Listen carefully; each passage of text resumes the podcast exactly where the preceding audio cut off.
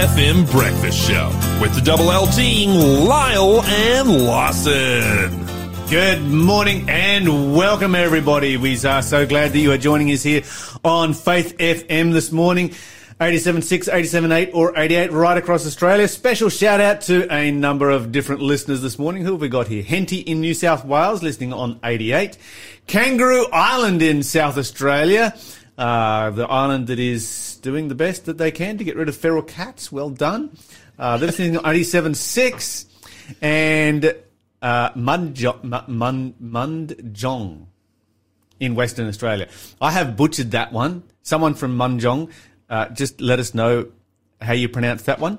Uh, but also listening on 87.6. So uh, welcome to everybody. And a very special welcome because you are listening to Lyle this morning and Daniel. Daniel. So you've been, we've been a little bit all over the place here recently. I've been away a fair bit. I'm back now. Hopefully to stay for a little bit. And Lawson is away. He is at the snow.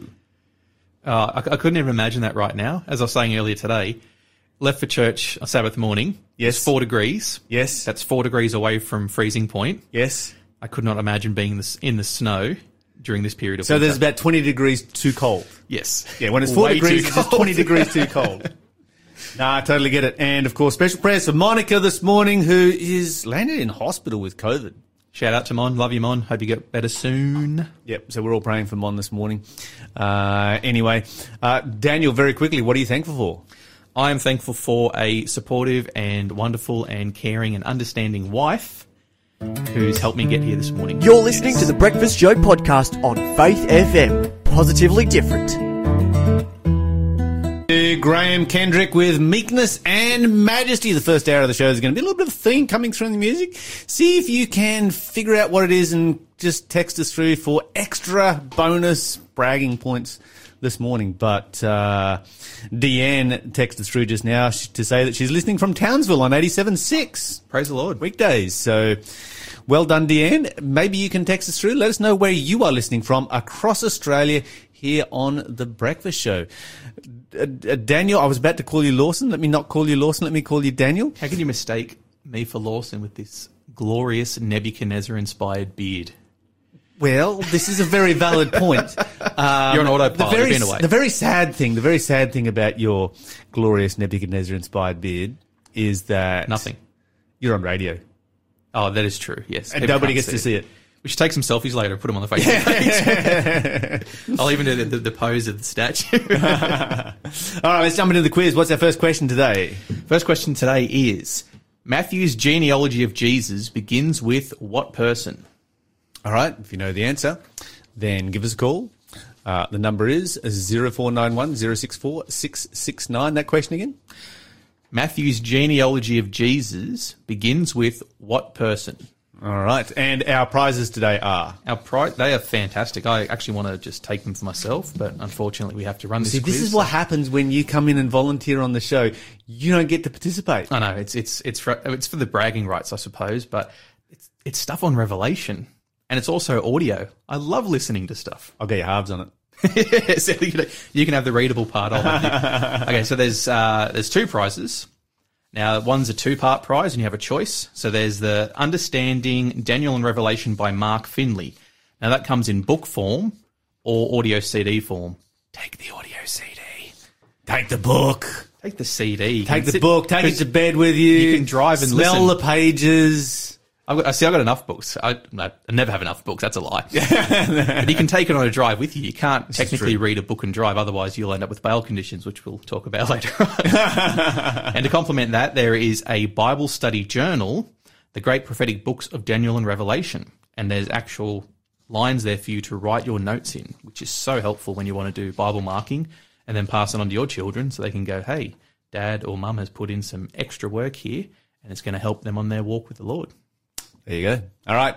So the number again is 0491 064 If you know the answer to the quiz, you go into the draw for those outstanding prizes. And right now, Daniel's going to bring us some positively different news. and this is so different. It blew my mind. There's a project called the Chip Bag Project, and it's run by now. You butchered a name earlier. I'm going to do the same because I, Yes. I don't want you to feel left out. Okay. by- Thank you. Much appreciated. through ignorance. I'm going to Yep. show my Uh-huh. ignorance now. Um, Eradiye Olita. Yeah, that you butchered that one. I know. I I I, I just can tell. Whoever that is, yes, this person. has put together a program where they have essentially set up this charity to say, give us all of your old chip bags, Doritos, Thins, Lays, whatever you've got. They wash them in soapy water, clean them, process them, iron them, and then stitch them together with padding and create sleeping bags for the homeless. You're kidding. Nope. That But is- isn't that like super fragile? that is red hot. But they go through basically to sanitize them so that Yes. they're nice and, and Yeah, but it's can bag. I mean, you just rip it apart really easy, and and you got these guys that are living outdoors doing it rough, well, the padding and liners that they use from old coats line the insides. right? And then it's got the protection on the outside with the, the foil pieces to it. Apparently, it takes about four hours to sew a sleeping bag and takes anywhere from 150 to 300 chip bags, depending on the size of their single serve or family size. Um, and then it's basically a sleeping bag that's waterproof, lightweight, and easy to carry around. So this is interesting because back in the day when I used to do a lot of bushwalking down in Tasmania, because I grew up in Tasmania, I used to carry a uh, sheet of foil. Yep. Uh, it it probably folded up into something that was say 100 millimeters by 70 millimeters by about maybe five to seven millimeters thick.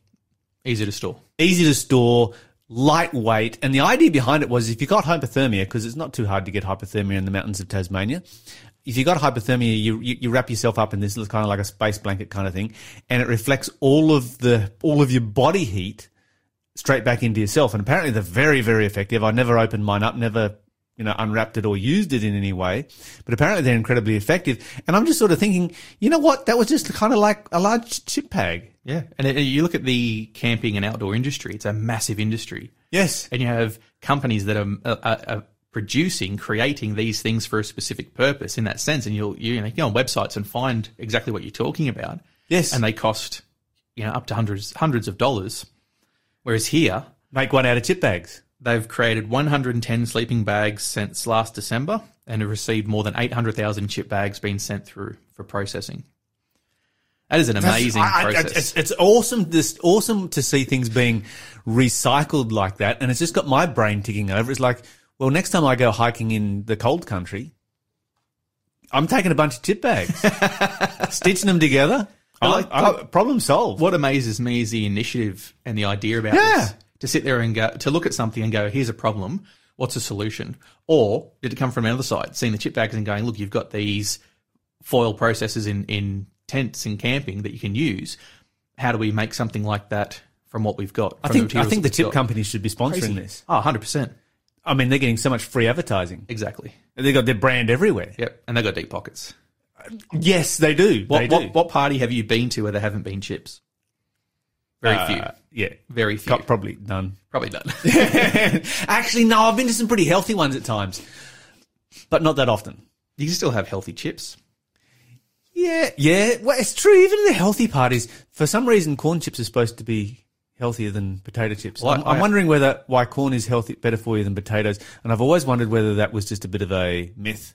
Because the process that corn takes, what, days, weeks to. Well, corn, potato is just sort of potato sliced up and turned into chips, whereas corn is crushed and processed and has just as much oil and salt in it as the chips as potato together and baked Yeah, and yeah, yeah, yeah. so forth. But I mean, I suppose it's better for people like myself who have, ugh, I hate this, people like myself who have a gluten and dairy intolerance. Mm-hmm. Because a lot of the potato chips out there, anything that's not just plain salted, will have some kind of milk product or gluten product associated with it, whereas the corn Yes. chips are usually free of all that. There is a, there is a health aspect Yeah, to yeah, it in that yeah, yeah, sense, yeah. but Yep. in the way of, you know, calories and weight gain, wouldn't have the science in the hand. No idea. Me either. You can take their word for it. Somebody who does know can uh, let us know. Uh, we've got someone here. Someone here's texting through. We've got uh, uh, Sally from Adelaide, who is listening on the Faith FM app. Amen. Praise the Lord. Yeah, let us know where you're listening from this morning. All right, second story. This is this is also great. So there's a guy named Elliot Middleton who's the owner of a barbecue restaurant in America, and he's also a former auto mechanic who, in his free time, repairs and gives away used cars. Nice. There was a lady by the name of Melanie Lee uh, in Christmas a couple of years back, and she lost her 33 year old son who had a, a long battle with illness. And then a car broke down. And she's like, "Oh, "This is I've lost my son. My car's not working. How am I supposed to take care of my grandchildren?" And so Elliot heard about this through her cousin, who's also the mayor of the town. Fixed up a car. He took it over to her on Christmas. Dropped it off. No questions asked. No anything back. Here's the keys. Go forth. Get what you need to get done. And the idea initially came from he was running a food stall, like a food drive at his barbecue place. And all these homeless people would turn up, but they would have to walk for miles to get to his shop. And he looked around and realised that there was you know, no Uber, no Lyft, no transportation for the homeless to be able to freely move around the city. And so he started creating this project where he would fix up old cars and he started giving away racks of ribs and things from his barbecue restaurant if people would bring in their old beat up cars. Oh, nice. And he would repair them and give them on to people who were less fortunate and would need them.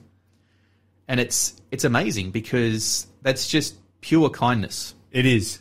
He- Absolutely. He, he, the only thing he gets from it is the act itself, That's right. like Jesus. He's so he's giving away food from his business. Yep. And giving away cars from his hobby. Yep. And it, it's 100% selfless. It's absolutely amazing. Apparently, he's had up to uh, more than 100 cars in various states of disrepair. So, probably obviously some would need a lot more work than others would. But Yeah, and I'm just sort of wondering about his wife and having 100 cars in the backyard. Um, wondering how that would go down. I, You're- I, I don't know that, you know, I could do this. I you're could, a car connoisseur. How do you I could do this. I don't know how, I don't know how produce a produce- shell? How do you feel She's shaking her head. She's vigorously shaking her head. Lots, lots of no's there. Sure that they weren't there all at the same time.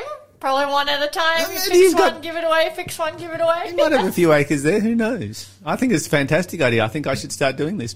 Um, New ministry project. yeah, absolutely. All right, we should move on with the show. See if you can figure out the theme for our songs this morning. This one is called Softly and Tenderly. You're listening to the Breakfast Show podcast on Faith FM. Positively different. Softly and tenderly. So keep an ear out, see if you can figure out what the uh, theme for the first hour of the music might be this morning. It's pretty subtle. You'll be doing well if you can sort it out. All right, we've got uh, somebody texting through here. They say, "Oh, this is Freco." Says he's listening from in front of the fire. Oh, that's the best place to Yes, that's awesome. Well done, Freco. On on a beautiful, cold winter morning, There's nothing in like front of the fire is the best place to be. My, is my, um, my beautiful wife suffers from asthma. My daughter suffers from asthma. So fireplaces are a no-no for us. So we've got a, a reverse cycle air conditioner and a couple of oil heaters. It's just not the same. No, no, not the same. Nothing like a fire. All right, um, Daniel. Let's have our next question for an our for our quiz. All right, question two. Matthew's genealogy of Jesus also included a woman that tricked her father-in-law into sleeping with her. What was her name?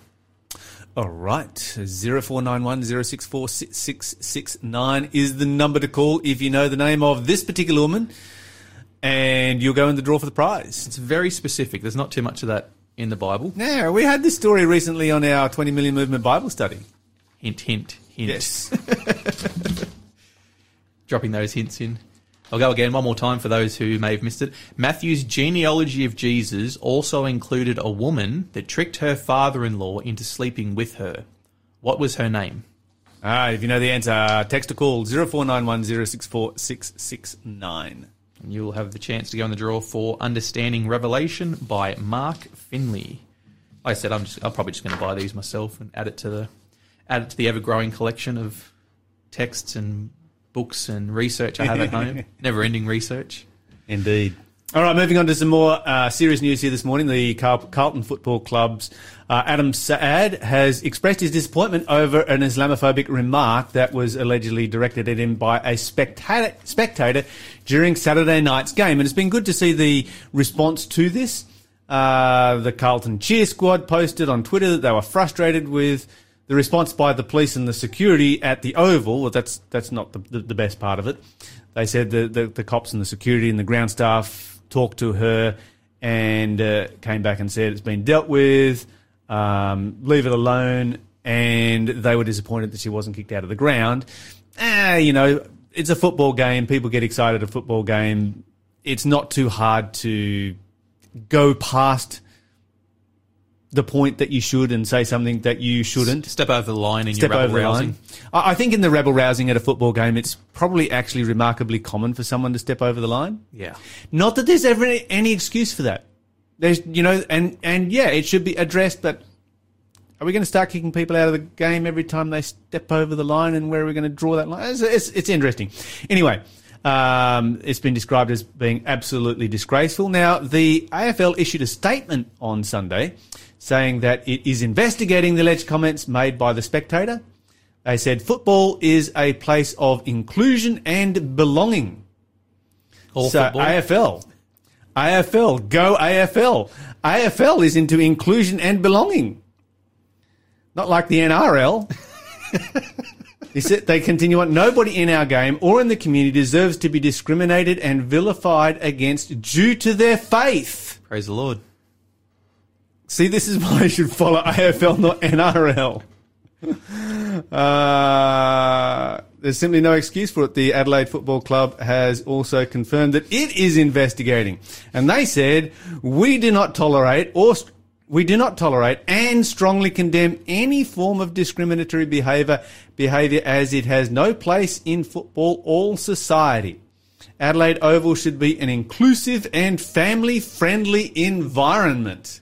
Now, I, I wonder would the same zeal be present if it was Christian a- rather than Islamic? Yes, a slur against a mm. Christian. you know that's different. But wow, hey, they've set a precedent here. They have Let's hold them to the precedent. I think it's an excellent precedent. no takesies backsies. That's right. They've said it. They've said it.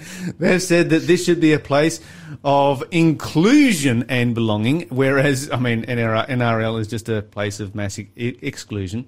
Uh, it's only inclusion if you agree with them. It, it's this is really interesting. So I watched a video on Facebook in the past uh, month or two, and it was a bunch of fighters from the UFC who, when they win their fights, win championships, win belt, whatever it was, they'd come out and say, you know, I've got to thank, thank, thank, thank. I want to thank Jesus Christ, my Lord and Savior. And it happened a bunch of times. There's actually a fighter who won the belt and then went, I'm, I'm pretty much done with this. I'm not interested anymore. I, I feel empty. I'm going to go get into ministry and serve Jesus. And he essentially gave up his belt and left fighting to go into ministry. Now, what was interesting about that was Dana White, who's the head of UFC, was uh, in an interview after a bunch of these guys had professed their love of Christ and said, you know, when you win your belt, you don't no need to go on about all this stuff and, and thanking Jesus and whatever. Just get your belt, thank the people that helped you get there, and, and move on. Practice your religion at home. We don't want it here. Basically, we don't want it here in, in public, and that's set a really obvious precedent there of don't don't bring that stuff into. Whereas here, we've got an opportunity now where people are like, you know, why can't I openly profess that Christ is my King? Yeah, exactly. Um, so many, so many contradictions in today's society. I've got uh, Janelle texting through. She's listening from Chambers Flat in Brisbane, and she listen, listens in via Tune In Radio. So go for it, Janelle. So many ways people can tune in. Absolutely. Let us know where you're listening from this morning. Okay, we did talk about bail conditions. This is interesting. It sort of got my it sort of got my brain uh, ticking over. So you've got this fellow by the name of Greg Rolles, and his bail conditions are that he must produce on demand his computer and mobile phone for police inspection and tell them his passwords. He's not allowed to use any encrypted messaging apps like Signal or WhatsApp. Uh, he can only have one mobile phone. Uh, there's a list of 38 people, many of them obviously his friends, who he's not allowed to associate with in any way. Um, he's not even allowed to press the like button on social media. I feel like this has more sinister undertones you're not going to go into. Well, you, you've got history in the police force, and so you know how bail works and how bail conditions work. Uh, too, many, so- too many red flags straight away. and and it's not so much it's not so much that I disagree with this guy having strict bail conditions. It I just reading this story. This guy was a blockade Australia protester, and so you know he's guilty for causing significant financial damage to Australia. And while I might support some of the causes that these people were protesting about, I don't support those kinds of protests. You don't go and hurt other people to protest. There are ways of protesting without hurting others. And so, yes, there should be penalties when you hurt other people. I, I get that. But what I, I was just reading through the story just to see where the story was going. And I suddenly thought, you know, when you look at Revelation chapter 13 and you look at the, the uh, imposing of restrictions on religious liberty that come through in Revelation 13 before the return of Jesus. And you get these kinds of things where you can't even like something on social media. And I just suddenly thought, you know what? We need to, as Christians, it was just a message to me. We need, as Christians, to be preparing ourselves to be able to stand alone. Because what I see in Revelation 13 is a time coming when we could be just simply through bail conditions cut off from all earthly support. And you can see this story as a slippery slope argument for a process of that happening, can't you? Oh, absolutely. I, you know, if we do this for somebody who is is being uh, prosecuted for their ideology, Yeah. okay, they're being prosecuted for their ideology. Well, a little bit more than that, and their actions. It's not a big. It's not a big jump to go from climate ideology to religious ideology. That's not a huge leap. No. And I could see that leap being taken, particularly as I see some of the movements around the world in relationship to religious liberty. And I've always thought, you know, the great thing about being part of a faith community is the support that you get from other people when you are going through times of difficulty. Amen. We need to have a faith that will survive without any earthly support going through times of difficulty because that's potentially, well, that's, you know, according to the Bible, that's what we are facing in the future. And there's something so important about communion with each other, Yes. fellowship with each other, having that support. And then, you know, we looked at the human interest stories earlier of people who were just selfless in giving and helping. Um, I had someone at, at church on Saturday. I was talking about some hardships that we're going through, and they said, "Oh, look, you know, I've done my taxes and sold a house and, and whatever else. I got about got about two thousand dollars sort of aside. If you need a hand with anything, just let me know." And I'm like, "I really appreciate it. I'm, I think we're good." Um, but you know, I, I'm very thankful. I'm sort of like, did God reach out to you and, and impress this upon you? He was just wanting to help people, Praise God. and it, it's a beautiful thing. It, it absolutely is. We need more more of that kind of thing in our world today. All right, we're going to move on. Uh, tell us the theme for our songs this morning. This is Glory and Honor. You're listening to the Breakfast Show podcast on Faith FM. Positively different. Once again, see if you can pick what Shell's subtle theme with the music is this morning and shoot us a text message or give us a call for extra bragging rights. You need, you need to put more emphasis on the Yeah, no, no, no, no, no, no, On the clue. Too many clues here, too many clues. All right, uh, let's have the next question for our quiz. continuing Matthew's genealogy. In Matthew's genealogy of Jesus, it includes five women, but one of them isn't named and is simply referred to as the wife of. What was her name? Okay, number to call is 0491 064 669 or text your answers through. Okay, fantastic. So that question one more time, just very quickly. Matthew's genealogy of Jesus includes five women, but one of them isn't named. There is simply they, they are simply referred to as the wife of. What is her name? Okay. 0491 064 669 is the number to call or text if you know the answer to go in the running for this week's prize. Well, joining us on the phone this morning from Asian Aid is Sue Burke. Sue, welcome to the show. Hi guys, how are you? Yeah, we're doing fantastically. Sue, we spoke somewhat last month about the floods in Bangladesh. And we want to talk about that again today because obviously the work over there is progressing. We, we need to get an update of where things are up to. But just to remind our listeners, we've had some really horrific flooding.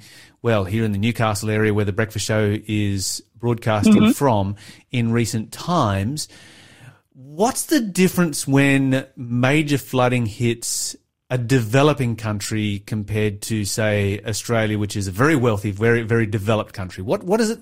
Give, just draw us a picture of what it actually looks like. What kind of things are people seeing there in Bangladesh when major flooding hits? Well, if I could just backtrack a little bit, Lyle, because as I've spoken about before, we were living in Warhope and we got flooded ourselves. So we had 70 centimetres of water through our own home and had to leave our life on the lawn, so to speak. Mm-hmm. And actually, and that was a year, over a year and a half ago. And then two Sabbaths ago, I went to, on the invitation of one of my team members, her church, and I saw a lady who had actually come every day and prayed over the team that was cleaning up for us. And I actually couldn't speak to her. I got so overcome with emotion and I reflected to second Samuel, you know, you Lord are my lamp. The Lord turns my darkness into light. And that's how I feel our schools are in Bangladesh. You know, we live in very, they live in very vulnerable communities, you know, gra- grass shacks, mud huts. They don't have a lot anyway. But what our schools do is they provide the beacon of light so that children can flourish in faith and future prospects. Mm. And with those schools being closed down, it really makes a massive impact to the community because they don't have the children being provided two meals a day. They don't have a safe place for the children to go. And if you consider Bangladesh in particular has had the world's largest lockdown. So they've had, if you think about how long Melbourne was, they've nearly had three times the amount of lockdowns to what Victoria had. So they're already behind. So a big flood like this, when there's not the SES, we called them angels, the fire brigade, the army, the SES coming to move your stuff. And it's so sodden. It's really hard to explain the smell and the, and you know what happens during that process. You really feel quite bereft and it's quite a dark place. So imagine if you've got bare minimum and you're just living on survival only and your beacon of light, which is your school, is closed again. So, you know, it's, I know it's been bad for everyone. I can speak for myself. It's Yes. been a struggle. However, I don't have to worry about putting food on the table. So we've distributed food relief to 24 Adventist children, to 244 Adventist children's families. Before We're before we go there, before we go there, just if I Yeah. could jump in, bef- i- i- Sure. if, I, if I could, um, because I, I really do want to get to the work that you're doing there. Yeah. And I don't want to in any way diminish the trauma of what you went through in Warhope and what, you know, so many people have Oh, gone it- through here in the But Hunter you Valley have to, Lyle. in, in, in You many have ways. to, because there's no government support. So you don't have the flood relief payment. You don't have the ability of moving. There was an army here during the flood, let alone all the SES from all around the all around Australia came and they were helping us. They don't have that. So it is chalk and cheese. It doesn't mean it doesn't hurt or impact your heart any less, but it's a desperate time. You know, that's the diff. I mean, we all felt that. If we, you've been flooded, you feel that sense of hopelessness. But when you lose your one beacon of light within your community, then your heart, you know, it's like God's light's been covered up, and it isn't. And that's the work we do. We shine, continue to shine God's light through our schools. So when it happened to you, and obviously you've got 700 millimeters of water running through your home, uh, Yep. you're obviously not living in that home. You've moved out and you're living somewhere else under a roof, somewhere else. Were you couch surfing with friends? Were you at a, uh, at, at, at an evacuation center? No, no, we were actually very lucky. We moved straight into an apartment. We'd been saving money for building our new house. So we had the money to pay a deposit straight away until we got our deposit back because we'd been only renting because we're building. Yes. So we were in a really, we came out with two camp chairs. We borrowed a futon and we had 10 bags of wet clothes. And And, and you had a roof over your head and food in your stomach. Okay, so let, Yeah. let's let's contrast that for a moment with the with the average person who's been wiped out with the floods in Bangladesh, Mm-hmm. and they're put out of their home. They've lost their school. Uh, what conditions are they living in when they when they move out of their home? Are they moving into an evacuation centre? Are they couch surfing? Have they got an apartment? Um, what are they living in? Yeah, so there's no kind of couch surfing. These people have such limited resources. So they will be staying with friends and family, but in already very cramped conditions. So they might still be in a mud hut, but instead of five people in the family, there'd be now 10. And food prices have gone through the roof. And obviously, because they've lost a lot of crops. So even their gardens their, that they grew their own food has been damaged. So that's why it's been really important that we've worked really hard to open the schools so we can use them to provide food relief straight away. Now the task is to clean up. Yes. Now you meant, you started to mention earlier some of the food relief that you've been able to hand Mm-hmm. out, and I think it was uh, what 244 families that you provided food relief for. Yeah, well, that's just for the Adventist, the children attending the Adventist schools. We've done over a hundred additional food relief for other families impacted, and obviously there's a massive repair and maintenance pro program for seven Adventist schools, and they're the key seven that we've been working with the local union that we've assessed that has what I would call significant infrastructure damage. So the classroom floors have had mud up to six inches in height and furniture damage. Toilets have been blocked and become inappropriate to use. There needs to be some cement slabs now poured. We need to get the sewage fixed and basically get schools open. We've had to replace some windows and doors in the classroom, fencing and gates. And also the playgrounds need to be levelled up because they were obviously washed through and uh, having experienced my neighbour's pot plant on my bed, you get a lot of refuge through your, your lawn and there's huge cleanup that needs to take to make the playground safe for the children as well. You talk about the toilets being blocked up and this kind of thing. Sanitation would be, I would think, incredibly challenging. Uh, fresh water. What's the situation with the availability of fresh water during a flood like this, and, and clean fresh water? Yeah, so we've been providing what they call um, water purifying tablets. So, um, and getting fresh water. Our, we have some filtration systems available for them to get fresh water, but even cleaning water is difficult. So just to, if you wanted to, it's not a simple matter of just getting a hose from your backyard and hosing out your house. You know, people are getting buckets of water to try to wash the mud away. Everything is complicated and on steroids in a developing world because there's just everything has to be done manually. It's not as easy. Well, not that it's easy. I don't want to say that, but it's it just provides so many additional problems in terms of the bridges being washed out, the major roads being washed out. How can our kids get to school if there's no bridge or there's no road? And they're the things that we're working really hard with the union and local government officials to really assess how we can open the schools in the next few weeks. And my understanding is they feel like they'll be in that position, but there'll still have to be probably a year's worth of work in the infrastructure component to truly get the schools back on where they should be. So that's that's encouraging. If I heard you correctly, there's the possibility of these seven schools being open again sometime in a matter of weeks rather than months. Is that correct? Yeah, for basic learning. Sure. So that's what we're trying to do at this point. And keeping in mind that our partner has been amazing. I mean, our partner in Bangladesh is amazing anyway. Um, it's actually being run by a former sponsored child.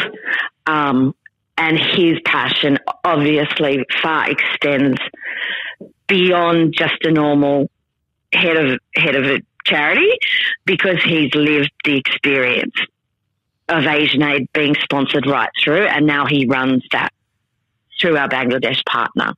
So he's they've been volunteering hours. The union's been volunteering hours. This is a team, church, team, Christian effort, and that's what when I said that sort of the Lord, the Lord on my lamp, the Lord turns my darkness into light.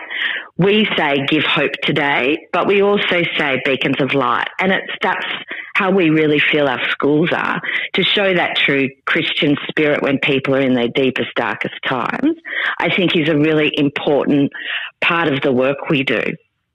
Yeah, and I just think about the trauma that people are experiencing. It must be incredibly encouraging for them to see the schools reopening and, you know, their kids going back to school, things starting back up again, you know, after all of these hard hits. It, it, it must be certainly shining a, a, a light into people's minds. A question that went through my mind is you've got a warm climate and a lot of water around.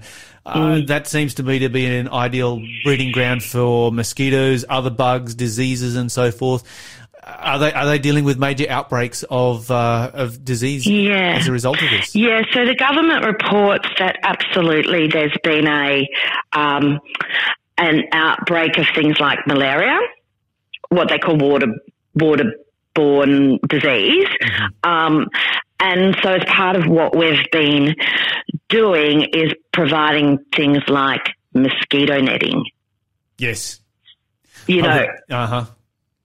so I know that sounds like, oh, that's not a lot, but in these countries, they don't have a lot. So to be able to replace and replenish at least something so that they can continue to eat, recover. I mean, I don't know how many blows someone has to go through before they feel like they've been abandoned. And that's not what we do. And that's not what God does. And that's part of the work we try to instill, in these, these countries where we work, which are not predominantly Christian. In fact, they're the minority. So to really help them shine their own light is really an important work and their communities, but it's a really important part of our work. Yeah, absolutely. And I just got to say that having uh, slept in environments where mosquitoes have been thick at times, you might say mosquito nets is not a lot, but when you got to sleep in one of those places, believe me, a mosquito net is a lot. And it's one of those really inexpensive things that can make such a massive difference in a person's life and make them feel more human again to be able to get that good night's sleep and more importantly, to be protected from disease. Sue Berg, very quickly before we finish up, People that want to support what's happening in uh, the, the recovery efforts there in Bangladesh, how do they get in contact with Asian Aid? Yeah, so if they go to our website, which is asianaid.org.au, and the two key areas that we're dealing with at the moment is the Family Food Fund, which is providing food relief, and then and the Building Fund, and they're both on the website, or they can call our office, and obviously one of the girls would be happy to take their donations. Like we really support, we really really um, love the work and support you guys give us at Faith FM because it allows the voiceless to have a voice. And we just really wanted to thank you for helping highlight this really tricky time for these families. And that's what we really want to do is continue to shine the light on those most vulnerable. Uh, praise God, that's how we work together. This is Trust and Obey. Thanks for being a part of the Faith FM family. Join our community on Facebook or get in touch at 1 800 Faith FM.